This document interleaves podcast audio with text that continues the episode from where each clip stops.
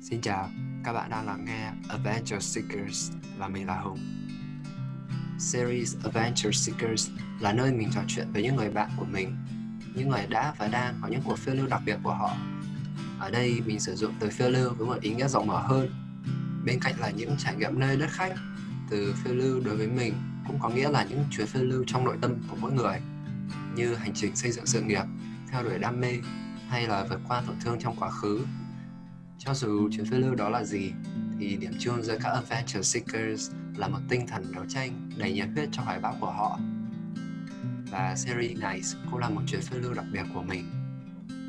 Welcome to Adventure Seekers.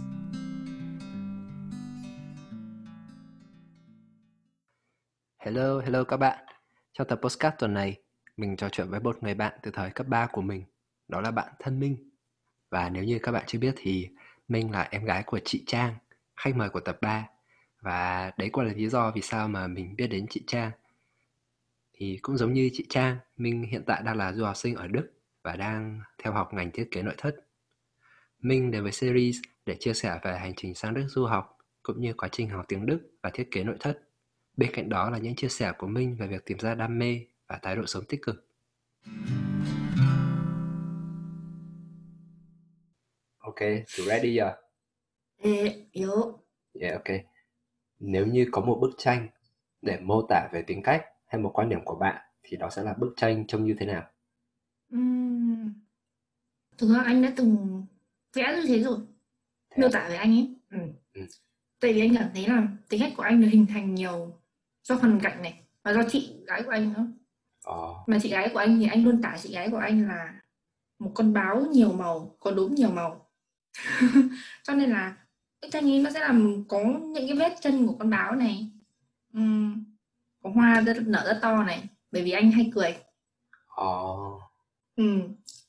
Ngoài ra thì có thể là có nhiều nét xiên và nét chéo nữa, bởi vì là um, anh không thích sự hoàn hảo một cách mịn màng. Như nào nhỉ? Thời trước anh hay vẽ, anh không muốn nó hoàn hảo, anh muốn nó phải xiên chéo, phải không hoàn hảo thôi. Ừ. Ừ. Có lẽ là như thế, trước mắt là như vậy, còn sắp xếp như thế nào thì ừ, anh chưa biết được đâu. Ê, mà tức là bức đấy vẽ rồi đúng không? À, bức đấy trông nó hổ lốn lắm. À. Thì bảo là có rất nhiều nét xiên và nét chéo mà. Ừ, thì thực ra giống như một con người vậy, anh nghĩ là một con người cũng là một mớ hổ lốn chứ nó không, anh không nghĩ là có ai có thể tự tin nó là mình có một cái tính cách nhất quán. Đặc biệt là những người ừ. mình còn trẻ, mình còn phải có rất nhiều thứ để mình học hỏi. Hôm nay mình sẽ nói về hành trình nào của bạn nhỉ? Ê, mình nghĩ là trong quá trình mà mình trưởng thành ấy, thì tiếng Đức và nước Đức đã có phần thay đổi mình rất nhiều. Ừ. Cho nên là nói tóm lại thì chỉ về một chữ Đức, Đức thôi. Là sang Đức đúng không? Tiếng Đức nữa. Tiếng Đức nữa. Ồ. Ừ. Vậy thì mình quay ngược lại thời gian một chút này. Ừ, vào thời điểm trước khi thi đại học đi. Thì thật ra là anh cũng biết là Minh có ý định học thiết kế nội thất từ rất lâu rồi. Từ cái thời cấp ba ấy là Minh bắt đầu đi học vẽ đúng không? Ừ. Ừ. Ừ. Thế tại sao chú lại quyết định là theo đuổi ngành thiết kế nội thất? Ừ. Hồi bé thì mình thích vẽ. Hồi bé mình hay được bố dạy vẽ cho. Sau đấy mình vẽ cũng được.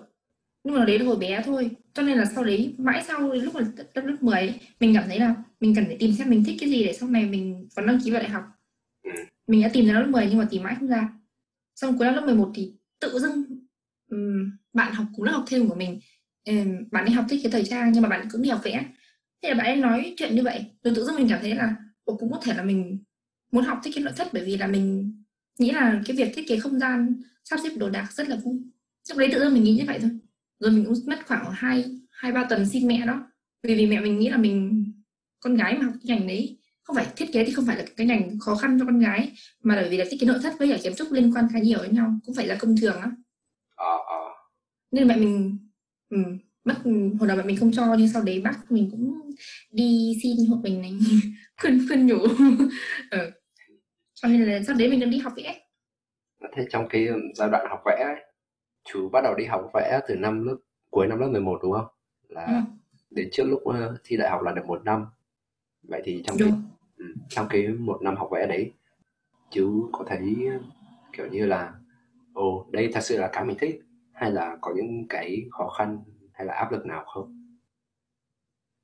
Không, cả, cả hai câu hỏi nha. Nhất là mình không biết đây là cái mình thích không, bởi vì là mình cảm thấy là mình có một chút năng khiếu và như thế là đủ, bởi vì là học vẽ ở đấy chỉ là học cách bắt chước thôi. Ồ. À, học cách bắt chước rồi tự tự chú cảm nhận, tự chú nhìn ra đâu là bóng, đâu là ánh sáng, bóng ở đây thì ánh sáng sẽ ở đâu, chỉ thế thôi. Nó không phát triển ý tưởng, nó chỉ là anh không bảo là anh vẽ giỏi đâu, nhưng mà nó chỉ là bắt chước thôi thì không có gì là khó cả. Ờ, kiểu như là đến lớp thầy cô cho mẫu xong rồi mình vẽ theo thôi đúng không? Đúng rồi, chỉ là luyện tay thôi, cả một năm chỉ luyện tay thôi. Nên là anh cũng không thấy có gì vui cả.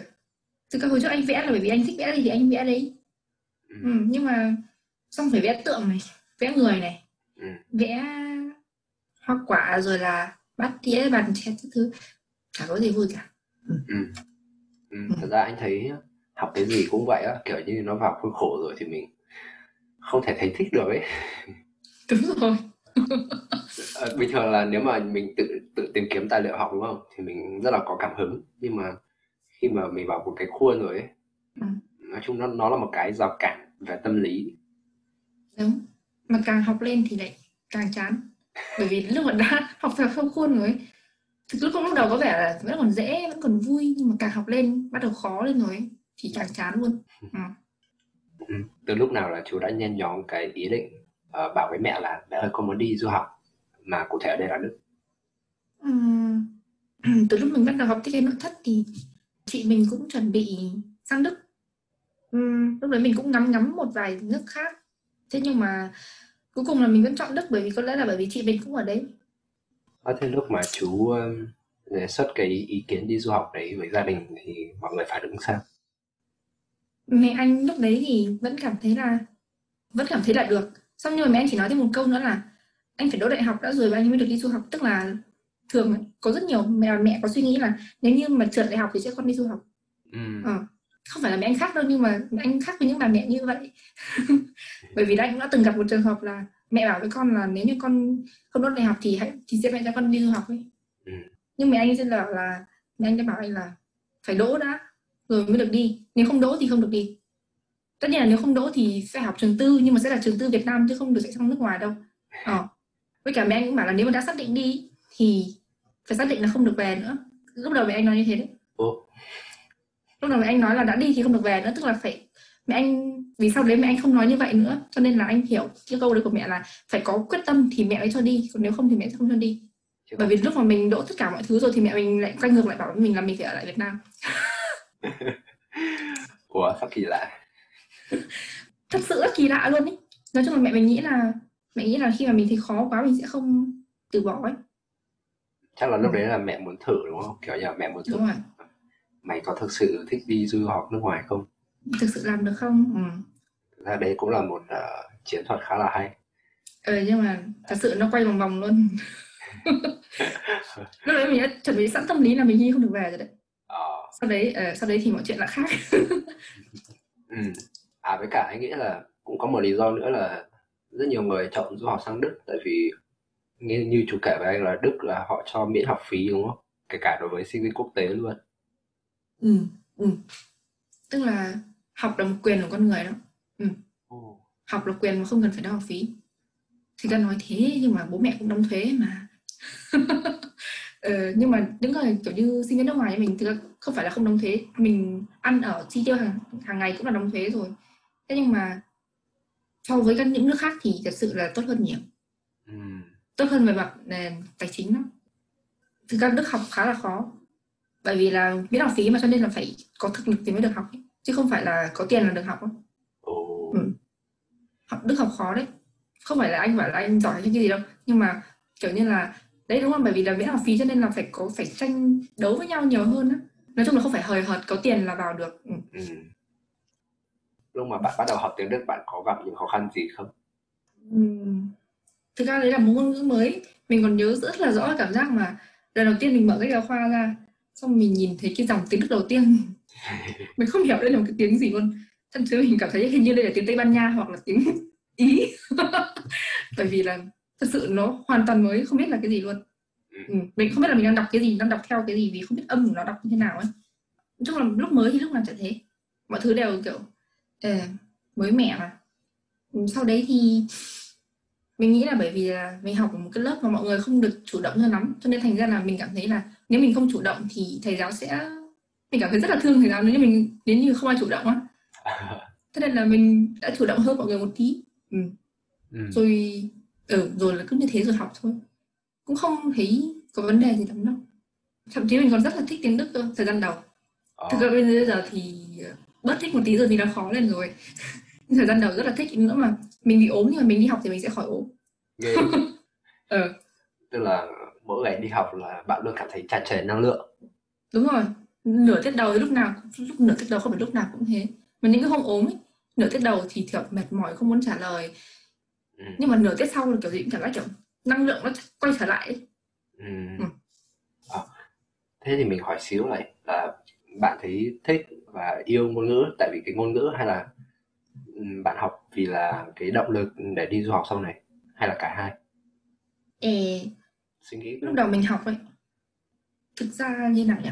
Bởi vì mình không biết là mình có được đi du học hay không, nó thậm chí tất mọi thứ đều chưa chắc chắn mà, vì mình cũng chưa làm hồ sơ lúc ấy. Ờ, mình chỉ cảm thấy là tất nhiên là trước tiên thì nên học tiếng Đức đã. Ừ. Cho nên là học học rồi thấy vui, vui thì học tiếp thôi. Chứ mình không nghĩ nhiều là mình có mục tiêu nào hay không. Ừ. Mình cảm thấy là mình học được và có thể học tiếp. Ừ. Thậm chí mình cảm giác là nếu mà giả sử mình không không đi được Đức ấy thì mình cũng đang làm rất tốt thì mình làm bây giờ. Ừ. Mình cũng có thể, tất nhiên là học thêm ngoại ngữ không có gì là không cần thiết cả, đúng không? Ừ. Thì thật ra thật ra mình không mình mình không có học tiếng Đức đâu, nhưng mà lúc mà mình nghe Minh nói tiếng Đức ấy, uh, mình thấy cảm thấy Minh có thể là phát âm rất là chuẩn, tại vì mình nghe rất là kiểu như là giọng rất là truyền cảm hứng ấy. Thực ra mình mình không biết tại sao, mình cũng nghĩ là chắc là tại vì là lúc mà mình nghe, lúc mà mình học mình hay để ý lưỡi và cổ họng của thầy giáo. Ừ.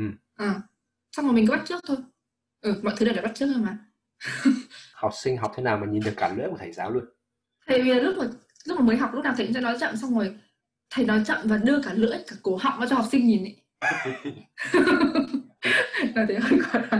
Um. Thật ra đúng là mình cần học những cái đấy thì mình mới phát âm chuẩn được. Ừ, với cả sau đấy lúc mà thầy là nói nhanh rồi thì mình vẫn để ý, vẫn để ý cổ họng này, kiểu lúc nào nó sẽ rung ấy.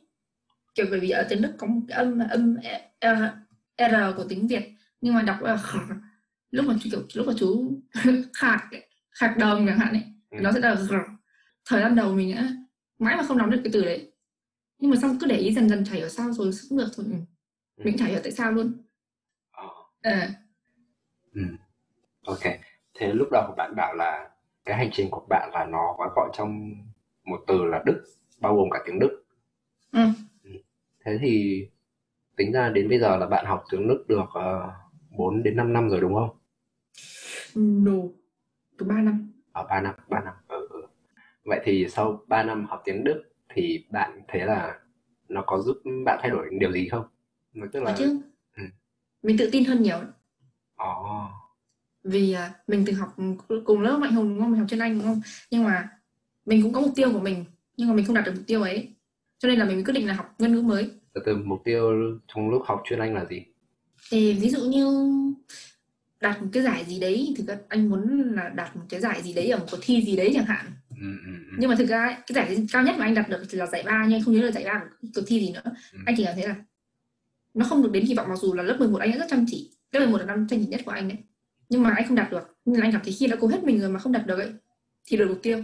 Ừ. À, thế nên là anh chọn ngôn ngữ mới và tự nhiên thì tiếng Đức nó đến rồi, mình học tiếng Đức. Ừ. Thế là mà khi học tiếng Đức thì bằng một cách thần kỳ đấy anh lại thành học sinh giỏi của lớp học tiếng Đức đi. Ờ. Ừ. Cho nên là tự dưng thầy cô giáo thì lại cũng boost sự tự tin cho mình á, cũng khen này. Ờ. Ừ. Rồi là tức là tự dưng mình tự tin lên bởi vì là mình có cái gì đấy giỏi ấy. Ừ. À, mình nghĩ là cái việc tự tin lên đã, đã thay đổi rất nhiều rồi đấy. Ờ, thực ra cơ bản đấy, như uh, tập một là Minh Úc đến với show ấy, Minh Úc cũng kể là nếu mà mình cứ tự tin thì tự dưng mọi chuyện sẽ giải quyết được thôi. Ừ, đúng. Lúc mà mình tự tin lên được rồi á thì lúc đấy mình mới có tâm thế để mà tìm kiếm và đón nhận các cơ hội khác. Ừ, đúng. Nói nó hơi nghe hơi trừu tượng nhưng mà bạn, thực ra... bạn sẽ hiểu. nó càng cần hơn ấy. Thì khi mà mình có tự tin và mình có cái chuyên môn của mình ấy, thì mọi thứ sẽ dễ dàng hơn một cách nào đấy. Ví dụ như là hồi trước trước khi mà mình học tiếng Đức ấy, mình đã có đi xin làm quán cà phê này, đi xin làm uh, trông cửa hàng để mà để học luôn một thể này. Ừ.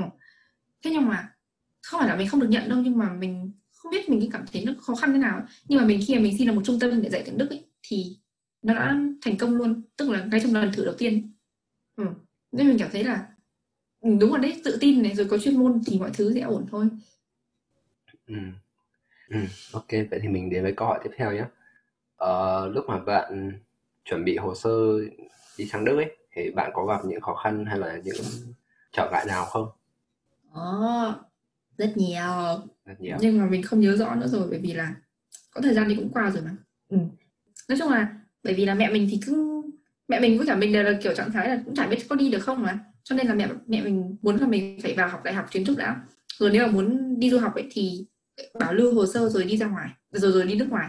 Ừ. Tức là giả sử mà đến nước ngoài rồi mà vẫn không học hành được ấy, thì quay trở lại vẫn có chỗ mà chứa, chứ không phải là kiểu phải thi lại đại học từ đầu hay như thế nào, vì lúc đấy không biết như thế nào mà.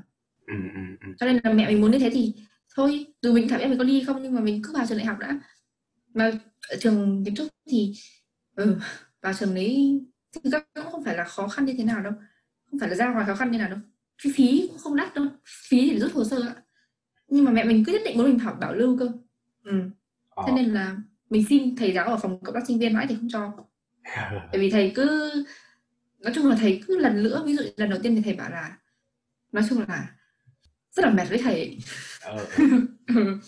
Sau đấy thì mình cũng thành công mượn được hồ sơ, và mình mượn thì mình lấy luôn chứ mình không trả nữa, cho nên là coi như là rút rồi đó. Ừ, may quá mà vẫn đỗ ở trường bên Đức không là thất học. Thực ra, thực ra mà chỉ bảo lưu được có một năm thôi, mà từ cái lúc đầu năm hai không một tám đến lúc đầu năm hai không một chín đã được một năm rồi, và lúc đầu năm hai không một chín mình vẫn chưa sang Đức. Ồ. Ờ, cho nên là kiểu gì cũng không có chỗ chứa đâu. Thực ra là mình có thể bay sớm hơn vào lúc đầu năm hai không một chín mà, nhưng mà mình rất lười làm hồ sơ. Ờ. Mình cứ lần nữa nói, cho nên là thành ra là đến tận kỳ đông, tức là hè hai không một chín mình mới bay. Ừ. Xong rồi hồi xưa là hình như là chị cũng kể với anh là nộp đơn xin visa Đức là cũng phải chờ mất một lúc lâu đúng không? Một, một tháng. Nhưng mà tại vì là ở Việt Nam mọi thứ đều không chắc chắn. Ừ. Kiểu như ngay cả cái việc là có đủ hồ sơ rồi nhưng mà lại có duyệt được không thì lại là một chuyện, không hiểu được là có được không. Ờ. Lúc đấy mình còn đang đăng ký xin thêm những cái cái cái giấy chứng nhận ở đại sứ quán. Thế là độ khoảng sau hai tuần sau khi mình nộp visa, tự dưng mình nhận được một cuộc gọi của đại sứ quán. Và lúc đấy mình còn lưu số của đại sứ quán vào trong máy rồi. Thế lúc đấy mình nhận được ấy, thì thường ấy, tức là sau bốn tuần thì chắc chắn là đỗ. Sau sáu tuần thì chắc chắn là trượt. À không, sau sáu tuần chưa chắc là trượt, nhưng mà sau hai tuần thì khả năng rất cao là trượt rồi. Ừ. Lúc đấy mình thấy một cuộc gọi lỡ. Mình đã mình nghĩ thôi, thôi trò này chắc lại trượt, chắc lại trượt rồi. Thôi này không có duyên nước Đức rồi các thứ. Ờ, mẹ sau đấy mình nói chuyện với mẹ, mẹ mình thì rất vui khi mình không đi Đức. Mình còn mở tiệc một bữa. Vãi. Cái hôm sau đại sứ quán gọi lại thì bảo là uh, giấy tờ đã được chuyển cho em, chỉ như vậy thôi. Ừ. Và giây sau sau khoảng thêm hai tuần nữa thì mình nhận được cuộc gọi lên nhận visa. Lúc đấy mẹ mẹ chú thấy thế nào? Mẹ anh thì anh không đi thì mẹ anh rất vui, nhưng mà anh đi thì mẹ anh cũng đã chấp nhận rồi. Sau đấy anh hỏi mẹ anh mấy lần, mẹ anh bảo là mẹ anh không cho anh đi, không phải là tự nguyện, chỉ có anh đi mà anh khổ thì không được kêu, bởi vì là anh là tự nguyện còn mẹ anh là không tự nguyện nên anh kêu là được. Anh được phép kêu khi mà anh không có ở nhà, nhưng mà anh thì không được kêu. Ừ. Oh. Ừ. Ừ. Thế giờ giả sử mà hồi đó mà chú bị từ chối không được đi Đức, ra câu này cũng ừ. Trang rồi thì câu này hỏi chú luôn, giả sử hồi đó mà chú bị từ chối visa không được đi Đức ấy thì chú ừ. nghĩ bây giờ mình sẽ làm gì? Anh đang dạy tiếng Đức đấy, chắc chắn. Coi như là đi theo con đường sư phạm tại tiếng Đức. Thực sự anh rất không muốn nói từ đấy đâu. Thực ra ấy, bởi vì là bởi vì là anh đã bảo lưu vào trường đại học kiến trúc rồi. Ừ. Anh cũng thích vẽ, nhưng mà thầy trước đây trước trước khi anh vào học đại học ở đại ở nước Đức này này, ừ. anh không biết là anh có thích thích thích cái nội thất thật không mà. Ờ. Nên là nếu mà anh không biết là thật không, mọi thứ đều mơ màng mà anh không thể quyết tâm được nếu như mà anh không biết anh thích thật không. Ừ. Ừ. Thế thì mà trong khi tiếng Đức thì anh lại có sẵn rồi mà lại còn ở được công nhận và có bằng như thế rồi thì tại sao anh không kiểu như vậy á? Ừ. Anh nghĩ là thế, anh nghĩ là chỉ có một đường là như thế thôi. Là đi dạy tiếng Đức. Ờ, nhà buồn ghê. Nhưng mà cuối cùng thì bạn vẫn đang ở Đức. Ừ. Congratulations. Cái gì cơ? Congratulations là chúc mừng. Congratulations, muộn một năm rưỡi. Không, mình nhớ hồi xưa mình chúc mừng rồi mà. Ừ, anh chắc là chúc rồi. Bây giờ chúc lại anh em kinh cục. Tiếng Đức nói như thế nào? Tiếng Đức à? Ừ, chắc là cũng như kiểu, anh nghĩ là cũng giống như tất cả những các bạn mà học ngoại ngữ. Ừ. Không biết tiếng Anh thì anh, bởi vì tiếng Anh ai cũng biết một ít. Nhưng mà ví dụ tự dưng bây giờ học tiếng Trung Quốc chẳng hạn, xong sang Trung Quốc nghe thấy một câu và đấy xong mình nghe mà cảm thấy mình hiểu được ấy. Trời ơi, rất là hạnh phúc. Ừ. Lúc mới mình, mình mới sang Đức cũng thế. Mình cảm thấy mình nghe được câu nào mà mình hiểu, mình thấy rất vui. Ừ. Thật bởi vì là thậm chí lúc đầu mình cảm thấy là người nước ngoài thì ai có một cái vẻ ngoài rất là uh, lịch sự và lịch sự và thân thiện. Nhưng mà khi mà mình hiểu tiếng Đức hơn, hiểu người Đức hơn nữa thì mình cảm thấy là Đông Tây Nam Bắc gì cũng như nhau cả. Ừ. Chẳng qua là người ta có cái văn hóa, người ta là người ta lịch sự như vậy thôi. Nhưng mà hiểu hơn rồi thì sẽ nhận ra được nhiều vấn đề kiểu văn hóa nữa. Rồi là về cả humor. Ờ, khiếu hài hước. Đúng rồi, khiếu hài hước. Thật ra mình cũng có trải nghiệm giống bạn nữa. Là lúc mình sang Mỹ, uh, nói chung là mình bị sốc văn hóa rất là nhiều. Đặc biệt là mình còn ở, nói chung là mình ở một cái thị trấn mà nó rất là đặc trưng của miền Nam nước Mỹ. Ừ. Ừ, thì cái nét văn hóa nó lại còn đậm hơn. Nhưng mà đấy, sau một khoảng thời gian thì cũng quen hơn rồi. Thì cũng nhận ra là ừ, thì ở đâu cũng vậy thôi. Họ ừ, đúng. Hóa riêng, nhưng mà về cơ bản thì chúng ta đều là con người mà.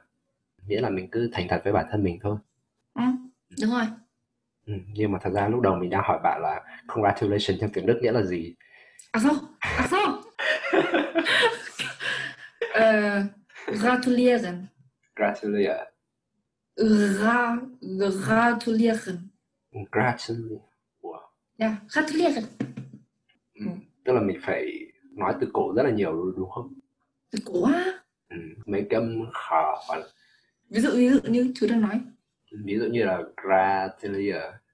Anh cảm thấy là dùng cổ anh rất là nhiều. Ờ, dùng cổ rất là nhiều. Vì là ở đầu là nó chữ R với chữ R liền nhau. Xong rồi cuối lại một chữ R nữa.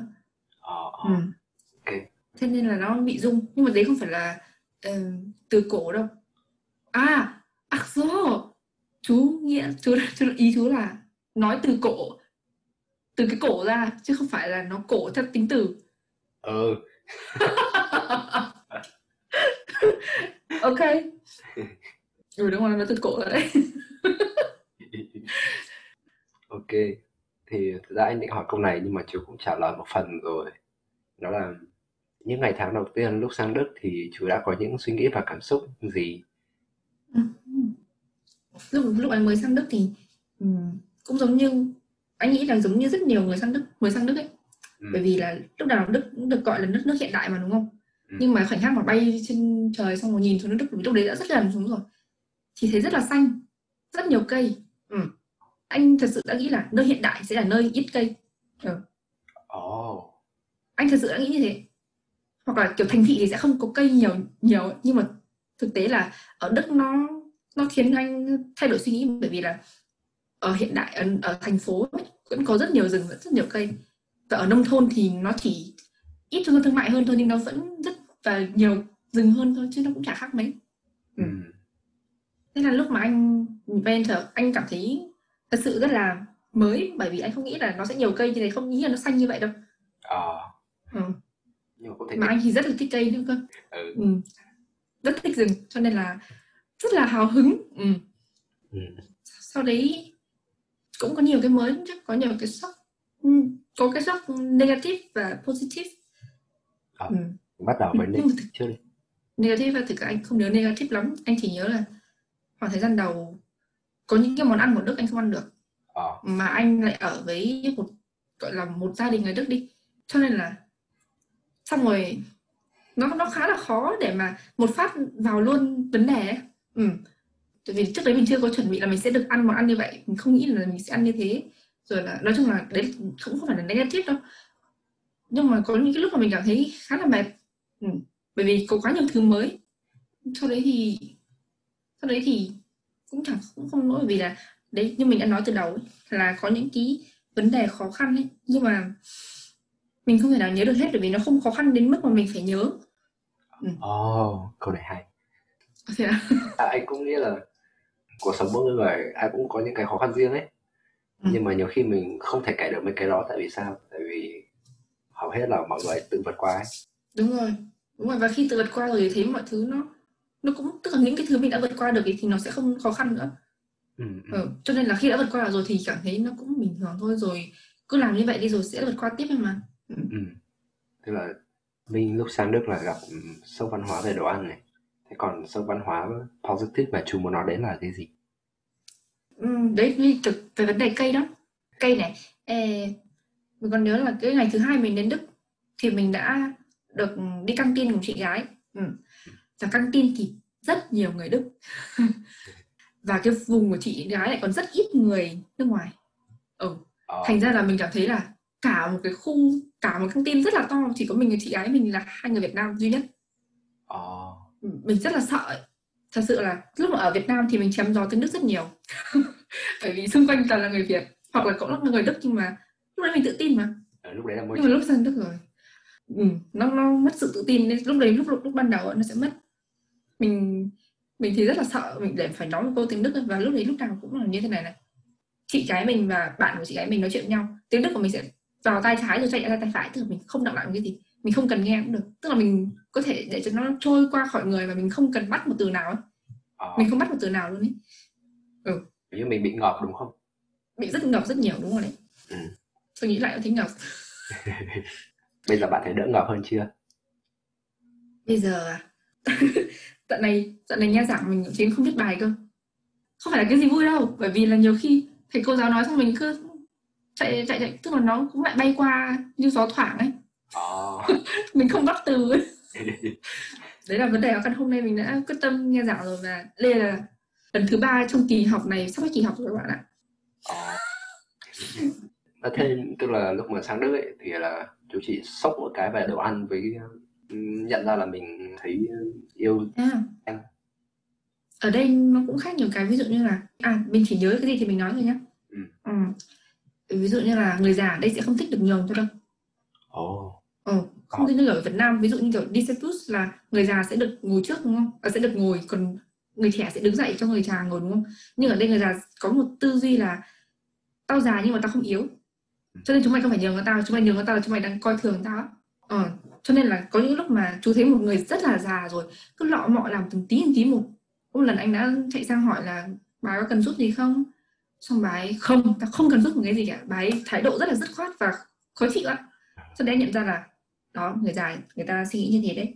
Cho nên là ở Việt Nam thì nhường ghế đúng không, nhưng ở Đức không chuyện nhường ghế đâu, ai đến trước ngồi trước. Ừ. Ừ, thực ra thì anh nghĩ là cái này cũng là một cái nét văn hóa đặc trưng của phương Tây thôi, tức là việc gì mình làm được thì sao phải nhờ người khác. Ừ, đúng rồi đấy. Nhưng mà đôi khi mình muốn giúp ấy, xong người ta kiểu phản ứng lại, mình cảm thấy ơ sao cái này không đúng rồi. Lúc đấy anh bị tổn thương đó. Ờ. Anh buồn đó. Nhưng mà sau đấy hiểu được thì thôi. Ừ. Ừ. Còn như thế nhỉ? À đấy, giống như kiểu hôm trước anh vừa bảo với chú là um, khi mà người ta mệt mỏi thì người ta được phép có một cái kỳ nghỉ riêng mà không ai được phép xâm phạm đến kỳ nghỉ đấy. Ừ, kiểu như là đó, eh, ta cần một cái pause, à, một cái pause khoảng trong khoảng một hai tuần, và trong thời gian này chúng mày không được phép gọi điện hay là nhắn tin cho tao. Ừ. Nếu mà muốn liên lạc ấy, thì thì gửi thư qua post. Ừ. Mình đã khá quen với trạng thái rồi, mình cũng thường hay làm như thế, nhưng mà thường mình chỉ báo cho chị gái của mình thôi, bởi vì là đối với kiểu như với chú ấy, anh với chú không thường liên lạc với nhau đâu, cho nên là cũng không sao lắm. Nhưng mà đối với chị anh kiểu, hoặc là với những người thân thân ấy, mà liên lạc nhiều rồi ấy, thì khi mà anh cần cái cái, cái pause ấy, pause ấy, thì anh sẽ báo người ta là trong thời gian này anh sẽ không nhắn tin, không gọi điện đâu. Ừ. Anh cần kiểu tập trung bản thân, ừ, khoảng lặng đó. Ừ. Thật ra mình cũng mới nghe mình kể qua về cái này và mình cũng mới áp dụng. Mình thông báo cho mọi người là mình sẽ pause trong tầm mười lăm tiếng và mình sẽ không trả lời tin nhắn của ai cả, trừ khi đấy là trường hợp cần thiết. Thì thực ra mình thấy là ừ, cái này thực ra nó cũng rất là hợp lý. Tại ừ. vì trong cái khoảng thời gian này uh, mọi người ở trong nhà suốt đúng không? thì mọi người lại liên lạc qua điện thoại, qua màn hình rất là nhiều. Ừ. Đôi khi mình cảm thấy cái đó khiến mình cũng hơi mệt mỏi, tại vì nhìn màn hình lâu quá. Mà chú biết ừ. là kiểu mình giao tiếp với mọi người qua màn hình thì mình cũng không thể xuống xã được ấy. Ừ. Thế nên là nhiều lúc là thấy hơi mệt, xong rồi đấy, xong rồi cộng thêm nhiều chuyện khác nó xảy đến thì mình cũng thấy hơi stress. Thế là mình quyết định là đóng cửa bế quan luôn cả ừ. social media. Tức là chú, tức là chú chỉ bế quan lúc mười lăm tiếng. Ừ, thì thấy cũng ok ok, coi như là thời gian để suy nghĩ hơn. Nhưng mà hy vọng là mình không phải sử dụng đến nó thêm quá là nhiều. Ừ đúng. Mình đến đây là mình đã sử dụng nó khoảng ba lần. Bởi vì là có một thời gian mà mình gặp một vài người quá nhiều, nó mình cảm thấy là quá nhiều sự cần thiết. Ừ. Cho nên là mình cảm thấy chúng mình cứ, cứ nghỉ ngơi đã. Ừ. Rồi khoảng độ một tuần sau chúng mình gọi điện lại cho nhau, ừ, rồi lại bình thường lại. Nhưng mà quá nhiều á, cái gì quá không tốt mà. Rồi là mình có một cái môn gọi là môn cấu trúc xây dựng. Cái môn này khiến mình nó rút cạn hết năng lượng mình á. Bởi vì là mình phải nói là những cái môn mình đang học ở trường đại học thì nó khá là bay lắc. Dùng trí tưởng tượng rất nhiều. Oh. Và khi mà một cái gì đấy quá thực tế ấy, thì nó kiểu như kéo mình lại ấy. Mình thấy rất là, thời ban đầu mình thấy rất là chán. Oh. Bây giờ thì mình đang cố để mà tìm cái sự sáng tạo trong cái sự thực tế đấy rồi. Cũng không, chưa đỡ chán lắm đâu, nhưng mà nó cũng đỡ hơn một chút. Bởi vì mình đã pause một tuần mà. Ừ. À, trời ơi, mình thấy rất là chán bởi vì nó quá thực tế. Ừ. Trong khi những cái môn khác thì lại cho phép bản thân được bay. Vậy um, vậy thì lúc sang Đức là chú, là chú cũng kể với anh rồi là lúc sang Đức là chú học dự bị trước đúng không? Ừ, học dự bị trong một năm. À, học dự bị trong một năm. Xong rồi sau đấy là chú mới thi vào trường năng khiếu. Được. Tại vì chú học uh, thiết kế nội thất mà, thì uh, các trường lúc mà chú thi vào thì họ sẽ có một cái thử thách, một cái đề bài liên quan đến mỹ thuật đúng không? Liên quan đến ý tưởng. Ừ. Ừ. Vậy thì lúc đấy thử thách của chú là gì? Để nói về thử thách trước thì uhm, mình đã thi ba trường, trong đấy có hai trường là yêu cầu portfolio. Có một trường thì mình còn nhớ cái đầu bài của nó là về một cái thứ mà mình chưa bao giờ nghe được. Nó là cấu tạo của mặt nước. Khi mà ví dụ khi mà chú ném cái sỏi, viên sỏi vào trong mặt nước ấy, rồi mặt nước nó tóe lên ấy, thì đấy gọi là một cái cái cơ cấu gì đấy. Ờ, mà phải từ cái cơ cấu đấy chú phải tạo ra một tác phẩm. Oh. Đấy, cái đề bài thật sự là đau não. Ờ, bởi vì là anh không biết nó là cái gì. Đấy, kiểu như ném viên sỏi vào, vào mặt nước, rồi mặt nước tóe lên, rồi cái từ đấy phải tạo ra một tác phẩm đó. Nó lúc đầu anh không hiểu nó, nó nói về cái gì luôn. Ờ. Nhưng mà sau, bởi vì là tất cả vì là Covid cho nên là bọn mình được làm online ở nhà, nhưng phải làm trong khoảng thời gian hai ngày rồi nộp luôn á. Oh. À, cho nên anh nghĩ vì có lẽ là vì thế nên bài đề bài cũng khó hơn. Bởi vì mình được tự tự do tìm kiếm thông tin mà. Oh. Đó, bài đấy thì khó này. Rồi một bài nữa là trường cho sẵn, có những cái hình khối riêng, có hình khối sẵn rồi, và mình phải từ những hình khối đấy tạo ra không gian. Mm. Bài đấy còn khó hơn cơ, vì mình làm mất nửa năm mà mình làm không ra. Nửa năm. Đúng rồi, bởi vì là mình đã như nào nhỉ? À, mình đã xem đề từ năm ngoái. Mình có một bài mình xem đề từ năm ngoái, nhưng mà bài đấy cũng y hệt cái bài, không phải không y hệt mà nó cũng dạng như vậy á, mà mình nghĩ mãi không nghĩ ra luôn ấy. Ờ. Ờ. Bởi mình nghĩ mãi không nghĩ ra, xong rồi mình phải nhờ đến, xong mình phải tìm lên hội sinh viên Việt Nam tại Đức này, tìm hỏi các anh chị xem là có anh có chị nào học ngành này ở trường này có thể cho em hỏi một tí về phong cách này được không, bởi vì là thật sự là mù tịt, không hiểu là mình đang làm cái gì luôn, không hiểu làm thế nào mà từ những cái từ những cái đấy mà tạo ra không gian được, bởi vì nó, nó quá là trừu tượng. Ừ. Ừ. Ừ. Rồi một bài nữa là hãy vẽ một để tạo ra một tác phẩm, tức là một series truyện tranh ấy, có ý nghĩa mà không không dùng lời, mà nói chung là dùng ít màu thôi, ít màu và chỉ có vài đường nét thôi để tạo ra. Oh. À không phải, nó không dễ như vậy đâu. Nó còn có một hình ảnh nữa. Có một hình ảnh nữa mà hình ảnh đấy thì rất là khó nhìn.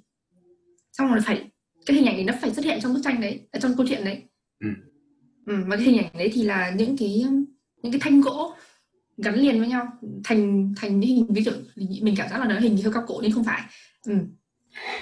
Ờ, rồi trên đầu không theo cao cổ có một đám mây. Phải làm thế nào để tạo ra câu chuyện như thế? Nó mình làm bài đấy rất lâu. Mình nghĩ là mình phải làm thí trường cho bài, đề bài đấy trước hai tuần hay sao nhỉ, hai tuần hay một tháng mình không nhớ, bởi vì bởi vì lúc đầu là à đúng rồi, mình nghĩ là một tháng đấy, bởi vì là cái bài đầu tiên mình mất thời gian rất lâu không làm được á. Ừ. Ừ. Sau đấy đến đến lúc mà còn còn một tuần cuối thì mình đã làm ba bài còn lại. Ừ. Vòng đầu tiên mình đã qua đấy, nhưng mà vòng thứ hai là cái vòng có chủ đề. Ừ. Có chủ đề là chủ đề ánh sáng, mình phải làm tác phẩm về chủ đề đấy, và vòng thứ hai mình đã trượt. Ừ, với cả một trường rất là phải nộp portfolio, nhưng mà trường này cái trường này rất là khó tính, nó chỉ nhận một học sinh, một sinh viên nước ngoài thôi, tức là tất cả các sinh viên từ các nước về vẫn chỉ chọn một người thôi á, là mình đã bị loại. À. Khó. Trường đấy khó tính, trường đấy khó tính á. Còn cái trường bây giờ của mình thì không cần portfolio, mà bọn mình làm hai bài, chính là một bài là tạo ra một cái kế từ từ những cái nguyên vật liệu trong bếp, kiểu như là à, hỏi từ những cái vật liệu ăn được trong bếp. Ừ. Ừ, như vỏ táo hoặc là vỏ chuối cũng được, hành tây, vỏ hành tây. Ừ. Với cả đầu bài thứ hai là một đề bài rất hay, mình cảm thấy rất hay, là um, trường muốn tổ chức một muốn xây dựng một tòa nhà riêng dành cho những sinh viên đến để thi tại trường. Ừ.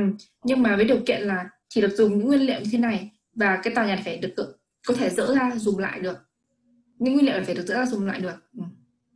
Mình cũng làm bừa thôi, mình nghĩ là mình không đỗ đâu, nhưng mà mình lại đỗ, nên mình không hiểu tại sao. Ừ. Là trường bây giờ đúng không? Là trường bây giờ đó. Lúc mà mình đến trường, buổi đầu tiên đến tour quanh trường, các tác phẩm bọn mình đã được bày lên bàn. Ừ, như triển lãm nhỏ. Ừ, cảm thấy rất là tự hào luôn, thực sự cảm giác rất là tự hào, bởi vì là bởi vì là nhìn tác phẩm của ai cũng thấy đẹp, các cái ghế của các bạn ấy, những cái ghế mà của các bạn ấy trông rất là trau chuốt, mỹ nhiều, ừ, rất là đẹp. Và mình nghĩ là cái cái của mình ấy, trông nó chỉ cool, trông nó cũng cute á.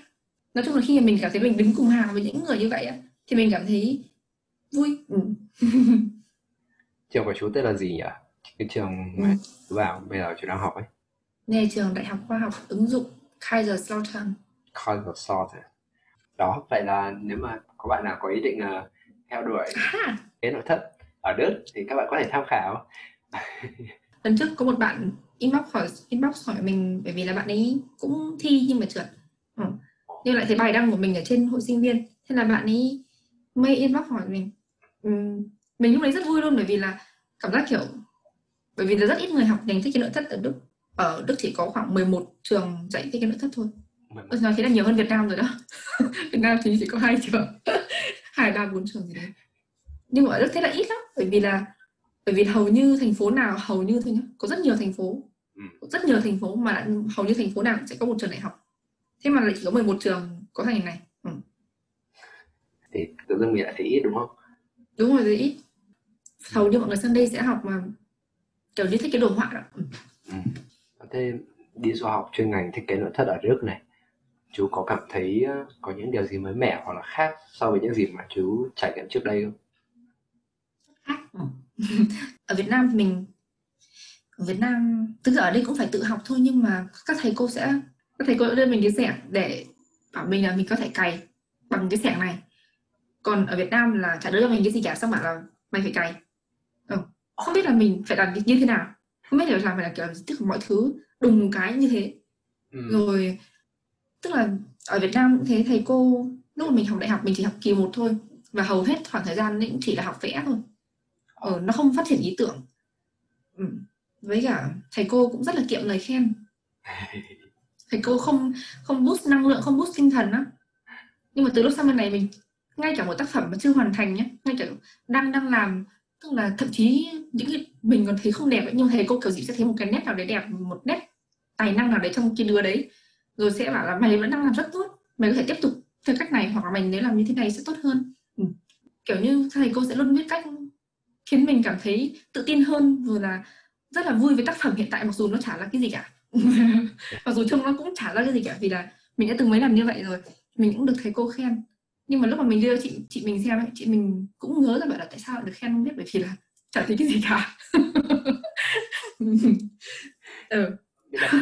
Lại là do thầy cô hiểu được những cái mà chúng muốn truyền tải thì sao? Ừ. Hoặc là như thế này này, chú cũng hiểu.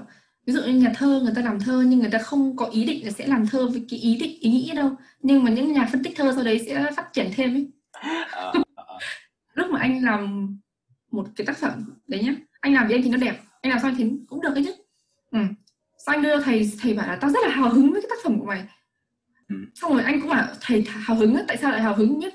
Thế xong rồi thầy bảo vì ta, trong tác phẩm mà tao nhìn thấy số này, nhìn thấy chữ này, nhìn thấy những cái nét này nét kia. Sau anh, sau anh sau đấy anh mới phát hiện ra là à đúng là có số có chữ thật, anh còn không phát hiện ra cơ ấy. Ừ. Đấy thế nên là có khi nhà thơ không có ý đâu nhưng mà nhà phân tích thơ có ý đó đó. Ừ. Chị mình thì không nhìn ra cái đấy đâu. À, nói chung là họ biết tạo động lực cho sinh viên, anh nghĩ thế. Ừ, đúng. Tại vì mình là dân sáng tạo mà, nếu mà mình không có cái động lực, không có cái cảm hứng thì cũng rất là khó làm việc ấy. Đúng rồi, với cả ý tưởng đầu tiên ấy, những ý tưởng đầu tiên đưa ra thì không bao giờ là ý tưởng sai cả. Bởi vì nói thế có thể hơi khó, kiểu như là không nên pass lại một cái ý tưởng lúc mà nó mới ra đời. Ví dụ như kiểu ngày xưa người ta đâu nghĩ là người ta có thể bay trên trời đâu. Ừ. Nhưng mà tự dưng lại có một cái máy bay đó chứ. Bởi vì là bởi vì có người sáng tạo ra nó, cho nên là những ý tưởng đầu tiên không thể nào là sai được. Ừ. Mà chỉ là làm như thế nào để có để phát triển ý tưởng này thành sự thật thôi. Ừ. Ừ. Thế là bây giờ là bạn học ở thiết kế nội thất ở Đức bây giờ là học đang thấy rất là thích đúng không? Mình rất vui, mặc dù là mình bị stress rất nhiều, nhưng mà mình cảm thấy là trước kia mình học Việt Nam mình sẽ mình mông lung và mọi thứ mình không biết đứng ở đâu. Ừ. Mình không biết là phong cách của mình là gì, mình thật sự là rất là khó khăn trong việc tìm tìm kiếm bản thân đó. Ừ. Nhưng mà và mình vì là mình mông lung như thế nên là mình không biết là mình phải cố gắng ở chỗ nào, rồi làm thế nào để cố gắng. Ừ. Nhưng mà bây giờ thì mình cảm thấy là mình biết là mình phải cố gắng như thế nào, tức là nếu mình cống hiến hết mình hoặc mình cố gắng hết mình ấy, thì mình sẽ đạt được cái gì đấy, chứ không phải là hoặc là vì, vì mình đang làm cố gắng hết mình trong một cái dự án nào đấy, dự án nhỏ thôi. Ừ. Thì cũng tốt rồi, chứ ở Đức ở, ở Việt Nam thì không như vậy, mình không biết là mình đang làm gì luôn. Ừ. Mình rất là vui đấy. Mình cảm thấy là những cái lúc mà mình stress là lúc mà mình còn sống. Ừ. Ừ. Vậy là ngày xưa là bạn đi theo thiết kế nội thất, bạn học vẽ tại vì bạn thấy là mình thích và mình có khả năng đúng không? Ngày xưa á? Ừ. Chỉ là nhanh đốn một tí thôi, bởi vì là lúc mà mình đọc cái những cái môn mình sẽ học mình thấy rất hào hứng. Ừ. Nhưng mà lúc vào học mình thấy không có gì hào hứng cả. Ờ. Ờ. Thế còn bây giờ thì nó là mình đọc những cái môn mình sắp học mình cũng rất hào hứng, y như thế, y như lần đầu tiên.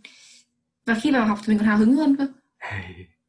Đấy. Mình cảm giác kiểu ví dụ có những cái project nó rất là bay lượn, mình gọi đấy là một mình đã gọi là bay lượn cùng giáo sư đấy. Bởi vì là nó rất là bay nhảy. Và mình nhớ là thầy giáo hướng dẫn của mình là một thầy thiết kế nội thất, và sự khác biệt giữa thích, nhà thiết kế nội thất và kiến trúc sư ấy chính là kiến trúc sư thì có khá nhiều quy củ, rất là quy tắc, có organ, organization các thứ. Ừ. Nhưng mà thiết kế nội thất thì khá là tập vào tính chất nghệ sĩ hơn á, thích làm thì nào không thích làm thôi á, tự do hơn đúng không? Tự do đó, cái bay nhảy đó. Thầy giáo của mình là một người rất là bay nhảy. Ờ. Xong rồi hôm đấy tự dưng mình đã bằng cách gọi là bỗng nhiên mình lại không phải là bỗng nhiên mà tại vì là một cách tình cờ mình lại tham dự một buổi của giáo sư khác. Ừ. Và giáo sư này là là kiến trúc sư. Ờ. Và giáo sư có rất nhiều quy tắc và giáo sư kéo mình lại thực tế và mình cảm thấy sợ với ý tưởng của mình ấy. Tức là mình ban đầu mình có một ý tưởng mình cảm thấy là rất là hay và nó khá là rắc rối, không phải rắc rối mà gọi là gì nhỉ? Complicated, uh, complicated. Có phức tạp. Phức tạp. Ừ. Và thầy thầy giáo của mình thì chưa nói gì về ý tưởng của mình cả, tức là chỉ là um, chỉ là bảo mình về làm việc kỹ hơn với nó thôi, cũng chưa bảo là mình làm sai hay đúng. Nhưng mà sau đấy trong một tuần đấy tự dưng mình lại tham gia buổi của giáo sư khác và giáo sư ấy thì cảm thấy là tức là giáo sư ấy kéo về mình ở thực tại, cảm thấy là phải phải như thế này phải như thế kia. Ừ. À. Sau đấy thì mình cũng sợ, mình sợ là ý tưởng của mình quá là phức tạp. Ừ. Mình lại nói lại giáo sư của mình thì giáo sư bảo là mày đang có nhiều nỗi sợ hãi, mày phải tự do, mình phải thoải mái ra, mày phải ừ, thoải mái ra. Rồi sau đấy mình cảm thấy đây đúng là cái môn mà bay nhảy cùng giáo sư đấy, bởi vì sau đấy mình đã rất thoải mái. Ừ. Mình cảm thấy đó là sự may mắn vì là mình có thầy là hướng dẫn chứ không phải là thầy kiến trúc sư á. Ờ. Ừ. Nói chung là cũng phải do người dạy nữa đúng không? Đúng rồi. Nhiều khi bay về thực tại cũng được thôi, nhưng mà mình cảm thấy mình bị ảnh hưởng hơi nhanh và hơi nhiều bằng cách là mình sau đấy mình sợ, mình sợ quá nhiều. Ừ. Vậy là bây giờ bạn thấy là bạn đang đi đúng đường rồi. Ừ. Thực ra thì mình cũng nghe rất nhiều về cái những cái nghịch cảnh, những cái trở ngại mà bạn gặp phải. Hồi xưa là từ việc uh, xin visa bị delay này, bảo lưu hồ sơ cũng gặp trục trặc này, rồi cũng stress về việc học trên trường nữa. Bây giờ thi thoảng trên trường học vẫn stress đúng không? Nhiều lắm. Ừ. Ừ. Nhưng mà đấy, bạn cũng bảo với mình là bạn là một người rất là tích cực. Bạn bè của bạn hay là những ai tiếp xúc với chú cũng sẽ đồng ý là chú là một người rất là thừa năng lượng. Cái này rất nhiều người nói. À, bạn nghĩ là tại sao lại như vậy? Ừ. Thứ nhất là mình nghĩ là mình khá là dễ vui. Ừ. À. Mình cảm thấy mình dễ vui hơn người bình thường một tí. Ừ. Cảm thấy mình cười nhiều hơn một tí. Cảm giác kiểu như là không có chuyện gì thì cứ cười trước đã, chẳng bất gì cả. À. Trước kia là mình là kiểu khá là tự ti. Mình nghĩ là cái này nhờ sự tự tin sinh ra đó. Ừ. Vì trước khi mình tự ti, mình trên đường mình gặp người quen chưa chắc mình đã chào người ta đâu. À. Bởi vì mình sợ người ta không chào lại mình đó. Nhưng mà bây giờ mình gặp cái gặp người lạ trên đường mình cũng chào. À, đấy cũng là văn hóa của người Đức, là gặp người lạ trên đường người ta cũng chào nhau.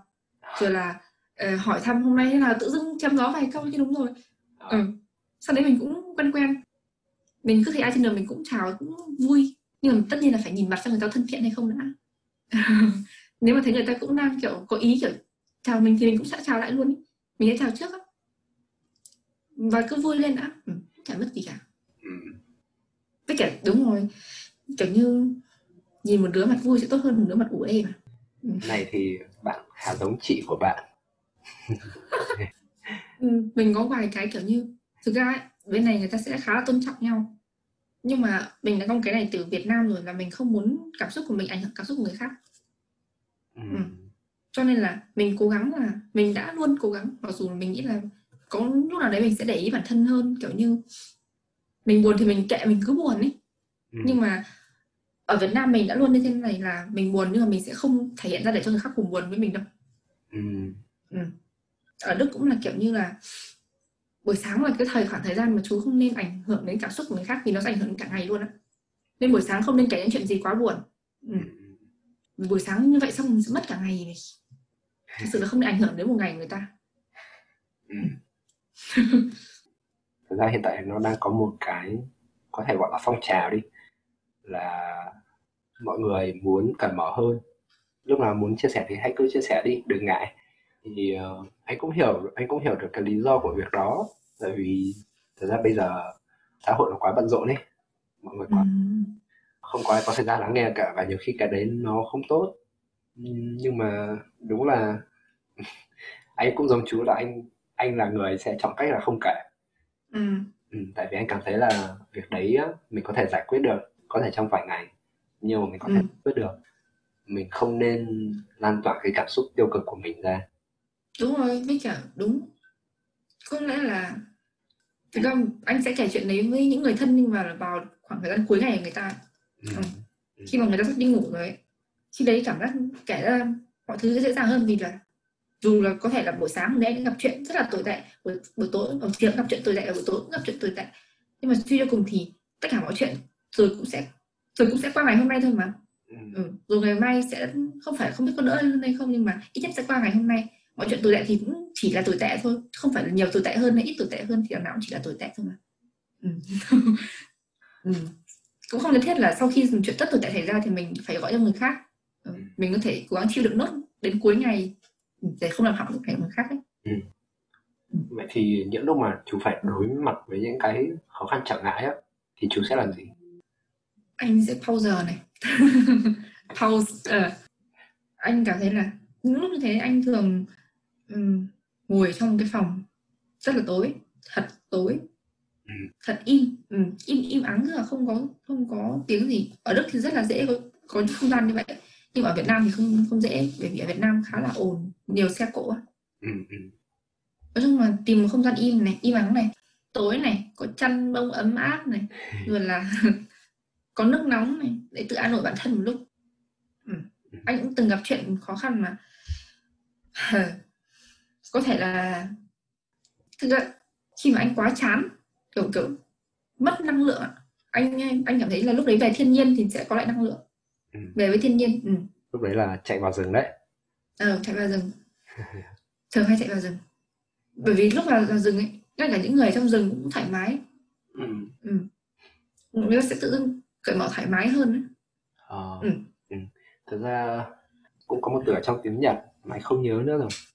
ở trong tiếng Đức cũng có một từ có ý nghĩa tương đương, tức là nó ám chỉ về cái việc mà bạn chạy vào rừng ấy, xong rồi bạn hấp thụ cái năng lượng từ rừng và bạn sẽ cảm thấy thoải mái hơn. Có hả? Có, có, wow. Có một từ, có một từ để mô tả về cái việc đó mà anh không nhớ rồi. Ừ, mình rất là thích rừng, rất là thích rừng đến mức mà mình cảm thấy có khi kiếp trước mình là một cái cây, cho nên là lúc mà vào rừng mình cũng cảm giác kiểu mình đang kết nối với nó ấy. Ừ, nói chung đấy là một trong những khoảnh khắc điên của mình ấy, mà ở trong rừng mà mình ở một mình hoặc là với những người rất thân ấy thì mình hay thể hiện sự điên ra bằng cách là kiểu như mỗi chỗ lại xoa xoa một tí, sờ sờ một tí, bắt tay một tí các thứ. Đấy thì cũng có lúc mình sẽ như thế. Ừ. Ừ, vậy là lúc mà bạn đối mặt với các khó khăn trở ngại thì bạn sẽ cố gắng giải quyết cái cảm xúc tiêu cực của mình trước, đúng không? Ừ. Ừ. Ok, vậy thì là mình giải quyết cảm xúc của mình xong rồi, nhưng mà cái vấn đề nó vẫn còn đó, thì bạn nghĩ đâu là động lực để bạn tiếp tục giải quyết cái vấn đề đấy? Mình phải làm thôi, nếu không làm thì chả ai làm cho mình cả. Đấy là câu duy nhất mà mình lúc nào cũng nói bản thân. Đấy là câu duy nhất. Đúng rồi, tại vì nếu mà mình không làm thì chả ai làm hộ, và vấn đề này không giải quyết được, chỉ có mình mới giải quyết được thôi. Ờ. Không, mình không thể không nói là mình sẽ có rất nhiều chuyện khó khăn hay gì đâu, mà mỗi lần có chuyện khó khăn ấy, mình đã từng mong chờ có ai đấy giúp mình, thật sự. Ừ. À, nhưng mà chưa bao giờ có một ai đấy giúp mình cả. cho nên là cho nên là nếu mình không làm thì chả ai làm hộ cả. Ừ. Sau đấy mình biết là mình không thể mong chờ được ấy. Mình không thể mong chờ được sự giúp đỡ của khác một cách tự nhiên như thế. Ừ. Không có ai tự dưng đi giúp mình được cả, dù là mình không muốn đi chăng nữa mình cũng phải giải quyết. Ừ. Nhưng mà tất nhiên là trước đấy để bản thân có một khoảng lặng đã đắc. Ừ. Ừ. Rồi sẽ hay qua ấy mà. À, giống như kiểu chú hay nói cái xúc xích. Cái gì cũng sẽ có kết, chỉ có xúc xích là có hai.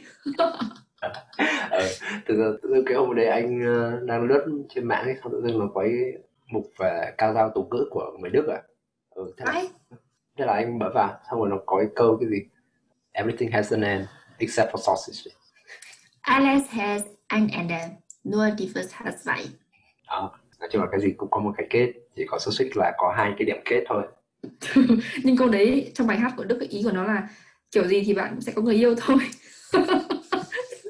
Tức là rồi sẽ có một cái kết hậu có hậu cho bạn. Oh. Ờ, chứ không phải, tại vì mình nghe bài hát đấy và mình cảm thấy lúc nào mình nghĩ là à, bọn dữ sẽ qua thôi, chỉ có xúc xích là như thế, đúng không? Không, như bài hát đấy cậu đang nói về những người độc thân đó. Là rồi bạn sẽ cũng sẽ có đôi, có đôi có cặp thôi, chỉ có cái xúc xích là có hai cái kết, ý là thế. Nói ra cái này thì hơi xế, nhưng mà tôi phải công nhận bạn là một người rất là mạnh mẽ. Không, không, không, không, không rất là mạnh mẽ đâu. Không, ý mình là mình rất là tự hào về bạn ấy. Tại vì thực ra bạn cũng bảo với mình là bạn là người nói là làm, đúng không? Thì mình cũng theo dõi hành trình của bạn. Từ ngày xưa bạn cũng kể với mình là ý định đi du học Đức á, rồi đi theo ngành thiết kế nội thất này. Nếu mà để nhìn lại cái quá trình bốn năm trước ấy, rồi so sánh giữa mình của bốn năm trước và mình của bây giờ, thì mình thấy nói chung là bạn đã làm được những điều mà bạn muốn, và mình thấy rất là tự hào. Ừ, mình cũng thấy tự hào về chuyện đấy đấy. Không phải, nói chung là nói chung mình cảm thấy bốn năm trước mình đang làm rất tốt đó. Ý là mặc dù bốn năm trước mình không biết là mình đi đến đâu, mình làm cái gì đâu, nhưng ít nhất thì ừ. mình cũng vẫn đi tiếp. Ừ. Ừ. Cứ làm thôi, đúng không? Đúng rồi, đam mê đấy, đúng rồi đấy. Làm sao người ta biết được đam mê của mình là ở đâu, là cái gì, thì cứ phải làm tiếp nữa rồi mới biết được đam mê là cái gì chứ. Ừ. Ừ. Đúng, đúng. Thì có lúc có một khoảng rất nhiều thời gian mà mình cứ tự hỏi đam mê của mình là gì, hoặc là mình cứ tự đi tìm, cố gắng đi tìm xem mình đang làm cái gì, mình đang là ai, các thứ á. Ừ. Thực ra tự hỏi như vậy cũng được thôi, nhưng mà nó chả đến đâu cả, vì nó cũng chả phát triển được cái gì để mình biết biết được cái. Ừ. Ừ. Thực ra câu này là Mạnh Hùng bạn nói cho mình đấy, chú nói cho anh đấy. Thế á? Bởi vì là chú chính là người bảo anh là cứ làm tiếp đi rồi thì rồi chú rồi anh sẽ biết là anh thích cái gì. Bởi vì cũng rất nhiều lần anh cứ tự hỏi là rốt cuộc là anh thích cái gì, rốt cuộc là anh là là cái kiểu người như thế nào, bởi vì thậm chí anh không biết là anh là người như thế nào mà. Ừ. Có lẽ mình nói câu đấy quá lâu rồi mà mình không nhớ. Hoặc là chú nói quá nhiều rồi chú không nhớ. Ừ. Đúng, ừ, thì thật ra quan điểm của mình là để mà nói là mình nghĩ là những người mà họ nói là họ tìm được ra được đam mê của mình từ rất còn sớm ấy, từ những lúc còn trẻ ấy, là rất những... là may mắn. Ừ. Một là thật sự rất là may mắn, hai là thật ra họ vẫn chưa biết đam mê của mình là gì, nhưng mà họ vẫn chỉ đang thấy thích cái công việc mình đang làm thôi. Ừ.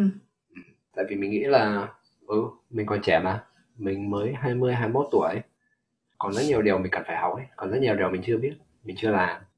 Thì nếu mà mình không thử nghiệm những cái mới, không thử trải nghiệm những cái mới thì sao mình biết là mình đam mê cái gì, đúng không?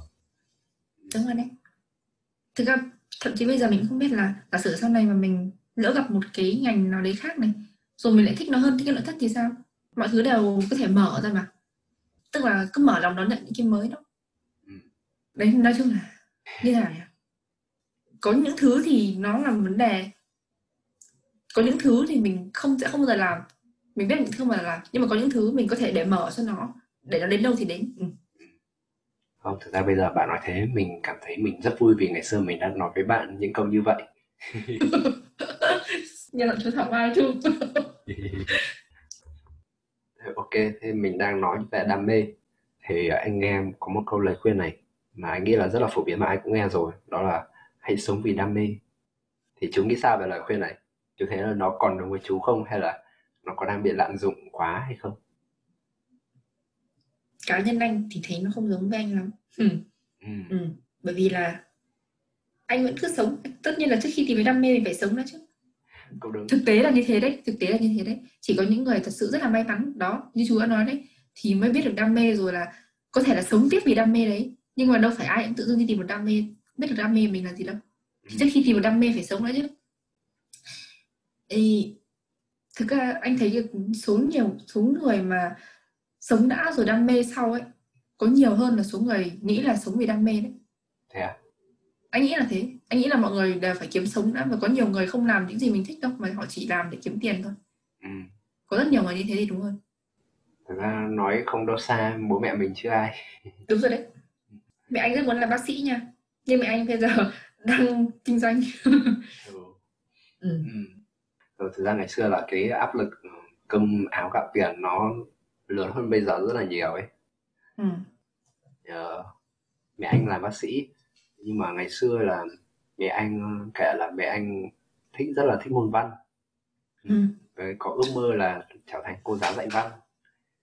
Ừ, nhưng mà sau này thì đã nghe theo gia đình là mẹ anh quyết định đi học ngành y. À. Sau rồi mẹ anh kể lại là sau mẹ học xong một thời gian thì tự dưng mẹ lại thấy thích ngành y. Và mẹ à. thấy biết ơn vì nó. Thế là cũng may mắn đấy chứ. Thực ra mẹ anh cũng là kiểu kiểu như vậy đó. Ừ. Mẹ anh là thi vào đại học y, nhưng mà thì thiếu nửa điểm, phải như thiếu không phải hai năm hay sao ấy.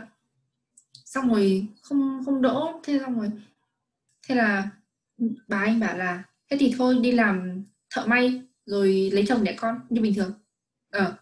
Thế sau khi thế đấy thì mẹ anh phải tự kiếm tiền để nuôi hai, hai bọn anh ấy. Thì lúc đấy bắt đầu đi kinh doanh đó. Ừ. Rồi làm thì tự dưng vì mẹ anh khá là khéo, kiểu lúc mà kinh doanh thì cần phải khéo léo nữa, đúng không? Thì tự dưng làm xong lại lên. Ờ, xong lại xong lại mê quá cơ. Ừ. Nói chung cũng không phải là vì tiền nữa, lúc sau đấy thì không còn vì tiền nữa, bởi vì là sau đấy cũng đã đủ rồi, nhưng mà sau đấy là vì đam mê. Ừ. Ừ. Nói chung là mình cũng có thể học cách yêu một cái mà mình đang làm. Ừ, đúng rồi đấy. Anh nghĩ là câu nói hay sống vì đam mê đang bị lợi dụng thật, à, đang bị lạm dụng thật. Để cười đó.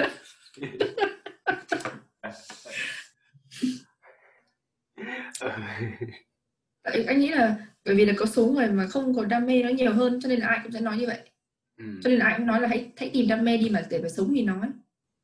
Ừ. Nhưng mà thực ra những người không có đam mê mà đam mê một cách cực kỳ đam mê, ví dụ như những người mà không có đam mê như kiểu mẹ chú không không có ngành y nhưng vẫn sống rất tốt mà, và mẹ chú còn yêu à không còn ngành y nhà văn nhỉ, nhưng mẹ chú bây giờ còn yêu ngành y nữa còn gì nữa. Ừ. Ừ. Vậy thì nếu mà câu nói này đang bị lợi lạm dụng thì chú nghĩ là mình nên nhìn nhận lại vấn đề này như thế nào? À, thế thì anh hãy nói lại câu của chú là cứ làm đi rồi sẽ biết được đam mê là gì, và sau khi có đam mê thì thì sống sống cùng với nó, ăn nằm ngủ sống với nó. Ừ. tạo tạo môi trường nữa, đúng rồi đấy. Tạo môi trường á? À? Tạo môi trường nữa, đúng rồi. Thực ra ấy, hồi trước anh thích tiếng Đức, anh rất thích tiếng Đức lúc mới học. Ừ. sau đấy sau đấy lại còn thích hơn nữa, bởi vì là uh, anh crush một bạn học ở thư viện tiếng Đức. Tạo môi trường cho mình còn gì nữa. Không không không phải là anh cố tình bắt mình phải thích bạn đấy để anh đi học đâu, nhưng mà hôm nào anh đến thư viện nhà anh ở Hà Đông, và thư viện ở Ba Đình, ngày nào cũng đi xe bus ba mươi phút. Có những hôm mà trời mưa to gió lớn là bốn mươi lăm phút, một tiếng là chuyện bình thường nhá. À, mưa to rồi anh vẫn đi học vì có class lúc nào cũng ngồi đấy. Đúng rồi, tạo môi trường đó. Xong rồi tạo động lực còn gì. Xong rồi eh, tạo động lực còn có môi trường là đấy, anh bảo là bởi vì sau đấy anh học xong rồi, anh học xong bê hai rồi, ừ. Ừ, thì anh uh, đi làm, anh đi đi làm tức làm trợ giảng ấy. Ừ, thì lúc đấy có một công ty, lúc, lúc đấy anh làm một chỗ, thì chỗ đấy là anh phải dạy các bạn học sinh học luôn, học các bạn dạy các bạn a một ấy, kiểu như eh, um, giúp các bạn làm lại bài tập này, hoặc là um, những cái phần nào các bạn không hiểu thì giảng lại này. Ừ. Thì lúc đấy là mình cũng thưa, ôn những cái đấy thì cũng chả có gì ôn nhiều, bởi vì là cũng chỉ là tiếp xúc bình thường thôi, không không lên được ấy. Mình không lên được, mình chỉ ôn cái cũ thôi mà, và ôn cái rất dễ, rất cơ bản ấy, cho nên là cũng không lên được. Nhưng mà sau đấy anh chuyển đến một chỗ khác, thì chỗ đấy là anh là người phiên dịch giữa người Đức và các bạn học viên, ừ. Thế nên là hầu nặng ngày nào cũng nghe tiếng Đức. Xong rồi có những lúc mà cô giáo nói rất nhanh, bởi vì cô giáo nói nhanh cho anh hiểu để, để anh nói lại các bạn ấy. Thì anh cũng đã tạo môi trường cho mình đó, ừ. Rồi là hồi đấy bọn anh cũng hay có là mỗi tuần sẽ có một buổi ở, ở trên phố cổ, mỗi tuần sẽ có một buổi mà những bạn học sinh học tiếng Đức tự cùng đến với nhau để cùng nói chuyện bằng tiếng Đức với nhau. Ừ. Vậy là nếu mà mình mình đang thích một cái gì nhưng mà mình không chắc đấy có phải là đam mê của mình không, thì mình cứ đắm chìm vào nó đi. Để mà nói đam mê không thì khó lắm, cho nên là cứ làm đi đã, cứ thích cái gì thì làm đi. Cứ, cứ làm đi. Ừ. Ừ. Sau đấy hối hận thì chết đấy. Thật sự, để làm trước khi hối hận, thật sự. Ừ, ừ. Nói chung là anh cũng, đấy cũng là một cái quan điểm của anh. Thật ra nó mới là quan điểm của anh gần đây, anh mới nhận ra thôi. Là giữa các quyết định kiểu như là một quyết định mạo hiểm với một quyết định an toàn. Chọn mạo hiểm. Ừ, hãy chọn mạo hiểm. Nếu mà bạn cứ đi theo con đường an toàn á, thì... Đúng rồi đấy. Sau này, khả năng cao là sau này bạn sẽ cảm thấy tiếc nuối rất nhiều. Ừ. Thực ra mẹ mình rất hay nói mình kiểu như vậy, vì mẹ mình muốn mình về Việt Nam mà. Mẹ mình rất hay nói là tại vì lỗi là mình kêu khó, kêu mệt, mẹ mình sẽ bảo thế tại sao lại sang Đức. Ừ. Xong mình bảo là con sang Đức để học mà, nhưng mà nó khó thì con kêu. Ừ. Xong mẹ anh sẽ bảo là thế nếu khó sang về Việt Nam, về Việt Nam có cái này cái kia dễ hơn này. Thế xong anh bảo nhưng mà con đâu có, con không sang này để mà sướng, mà con cũng không phải là vì dễ hơn nên con mới đi, kiểu như thế, kiểu kiểu không phải vì dễ hơn mà con mới làm ấy. Ừ. Ừ. Nói thật là trước giờ mình chưa thấy em có hành động như bạn luôn á. Yeah. Ừ, bạn wow. Cũng có thể là có những người giống bạn nhưng mà mình chưa gặp. Ừ. Ừ, nhưng mà nói chung là bạn là một con người rất là ngẫu hứng. À, bạn có thể lăn lộn trên thảm cỏ giữa công viên không màng sự đòi luôn. À, hay là bạn đấy, nếu như bạn thấy chán thì bạn sẵn sàng chạy vào rừng một mình. Đấy là hai ví dụ mà mình nghĩ đến, nhưng mà nói chung là bạn có một cái sự ngẫu hứng và tích cực. Nói ra lại hơi xến nhưng mà nó lan tỏa năng lượng tích cực tới mọi người ấy. Ừ. À. Thực ra mình cũng có role model ấy, kiểu mẫu người ấy mà thân thích, nhưng mà cái mẫu mẫu người đấy là trong chuyện uhm, đấy là chuyện là Cho Em Mặt Trời. Ừ. Thực ra trong chuyện đấy trong chuyện đấy nó nói nhiều về nghệ thuật đó. Nó, nó không phải, nó không khó hiểu đến nước ấy đâu, mà bởi vì là cái chuyện đấy cái tác nhà văn đã tả miêu tả rất là hay đến nỗi mà có một đợt mà anh cũng bị mất mất cảm hứng nhiều với việc vẽ. Ừ. Nhưng mỗi lần đọc truyện xong lại rào rạt ý tưởng. Ừ. Đấy, anh rất thích cái chuyện đấy, nhưng mà trong đấy anh rất thích rất thích nhân vật bà mẹ trong đấy. Ừ. Mà được, bà mẹ là miêu tả là một cây hướng dương. Ừ. Mà cây hướng dương mà nó có thể mọc thủng vào trần nhà ấy. Tức là thứ rất là to. Ừ. Mình rất thích cho bà mẹ luôn, chỉ mỗi tội sau đấy bà mẹ ngoại tình. Ừ, chỉ là tính cách của bà ấy khiến mình rất là thích ý. Mình thấy rất là thích bà ấy, mình muốn như vậy. Ừ. Muốn trở thành như vậy. Muốn trở thành như thế nào? Chẳng hạn kiểu ừ. Dù là mình không biết là mình có giúp được gì người ta không, nhưng mà ít nhất thì không làm người ta mệt mỏi. Kiểu cười lên rồi là tạo người ta cảm giác là thân thiện, vui vẻ, tích cực lắm. Ừ. Thực ra mình cũng mình muốn role model của mình là hoa hướng dương, nhưng mà mình nghĩ là mình không được những hoa hướng dương đâu, mình chỉ là hoa hoa cúc trắng hay hoa cúc dại. Thực ra tại vì anh nghĩ là hoa hướng dương nó rất là lớn, anh nghĩ là anh không có tầm ảnh hưởng được như thế, ừ. cho nên là anh chọn, anh nghĩ là bông hoa nhỏ hơn sẽ hợp lý hơn. Không, nó hình như hoa cúc dại à? Ừ, gọi rồi gọi là hoa cúc dại đi. Ừ, hoa cúc dại đi. Cái hoa đấy hay được chiết làm trà, vì kiểu trà cho những người chẳng cảm cảm cúm. À, tức là bạn sẽ là leo thuốc thần kỳ. Không, nói chung là chỉ thấy là nhỏ hơn thì sẽ đỡ hơn thôi, chứ mình không không dám đảm đương trách nhiệm làm hoa hướng dương. À, nhưng, nhưng mà mình vẫn sẽ cố gắng làm người khác vui đúng không? Không, không cố gắng làm người khác vui đâu, mình chỉ là chỉ là chính mình thôi. Ừ đúng rồi, là chính mình rồi, nếu người ta vui thì vui, không vui thì thôi, đành phải vậy thôi. Ừ. Giả sử mình làm người ta không vui, mà đến vài người khiến mà vài người nữa mình làm người ta đều không vui, thì vấn đề là ở mình rồi đấy. Chắc là mình phải xem lại bản thân đấy. Ừ. Thế nhưng mà hiện tại đến hiện tại thì hình như số đông vẫn nhiều hơn là thấy, thấy vui. Thì là số đông là thấy bạn lan tỏa niềm vui nhiều hơn. Ừ. Ok, cảm ơn bạn đã đến chia sẻ hành trình của bạn với chương trình. Mà các bạn nghe đến đây thì không cảm thấy lãng phí những phút vừa qua không? Mình đoán là mọi người sẽ cảm nhận được cái năng lượng tích cực mà bạn truyền đến. Ừ, mong ừ. chúc các bạn ngày đẹp trời.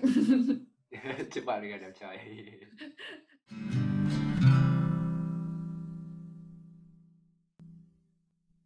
Cảm ơn các bạn đã lắng nghe tập podcast ngày hôm nay. Nếu các bạn có bất kỳ thắc mắc hoặc câu hỏi tâm sự nào, đừng ngần ngại liên hệ với chúng mình qua trang Facebook Chung cư Tuổi Trẻ. Hiện podcast của dự án đã có mặt ở trên Spotify cũng như Apple Podcast. Chúc các bạn nghe podcast vui vẻ.